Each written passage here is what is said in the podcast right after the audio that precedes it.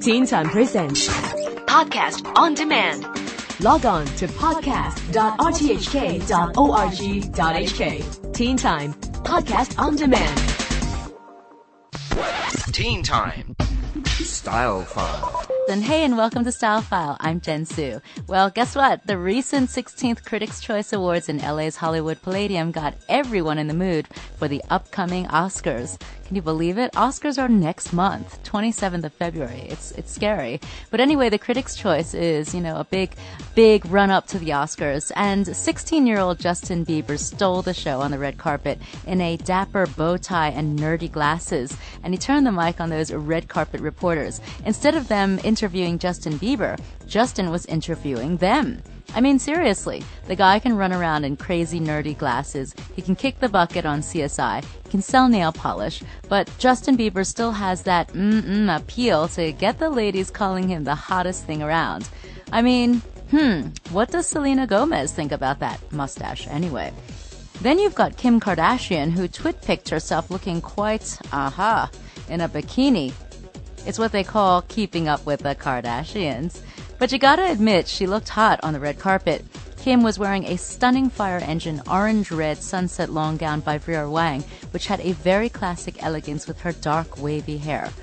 Really looking nice. When you've got dark hair, uh, like me and Allison, I mean, it's great to just have sort of that red color or sort of that fire engine orangey red color. And her sister Khloé wore an animal print dress with a floating train from Blumarine's Fall 2010 collection. I think she was inspired by her recent trip to South Africa with Kim Kardashian, and they got into the safari world. Um, Nicole Kidman and her husband Keith Urban were definitely the shining couple at the Critics' Choice Awards. Now, even though Nicole didn't win Best Actress for Rabbit Hole, she still made up for her loss on the red carpet with a beautiful black lace Nina Ricci dress. Actress Emily Blunt presented an award to Matt Damon and looked very elegant in her Azzaro dress with black bow tie at the waist. And Blue Valentine co-stars Michelle Williams and Ryan Gosling were beautifully dressed on the red carpet. Michelle Williams wore a Balenciaga dress with waterfall hemline and beaded detailing on the top. Ryan Gosling had a dinner jacket by Ferragamo that had that kind of Playboy 1960s look about it.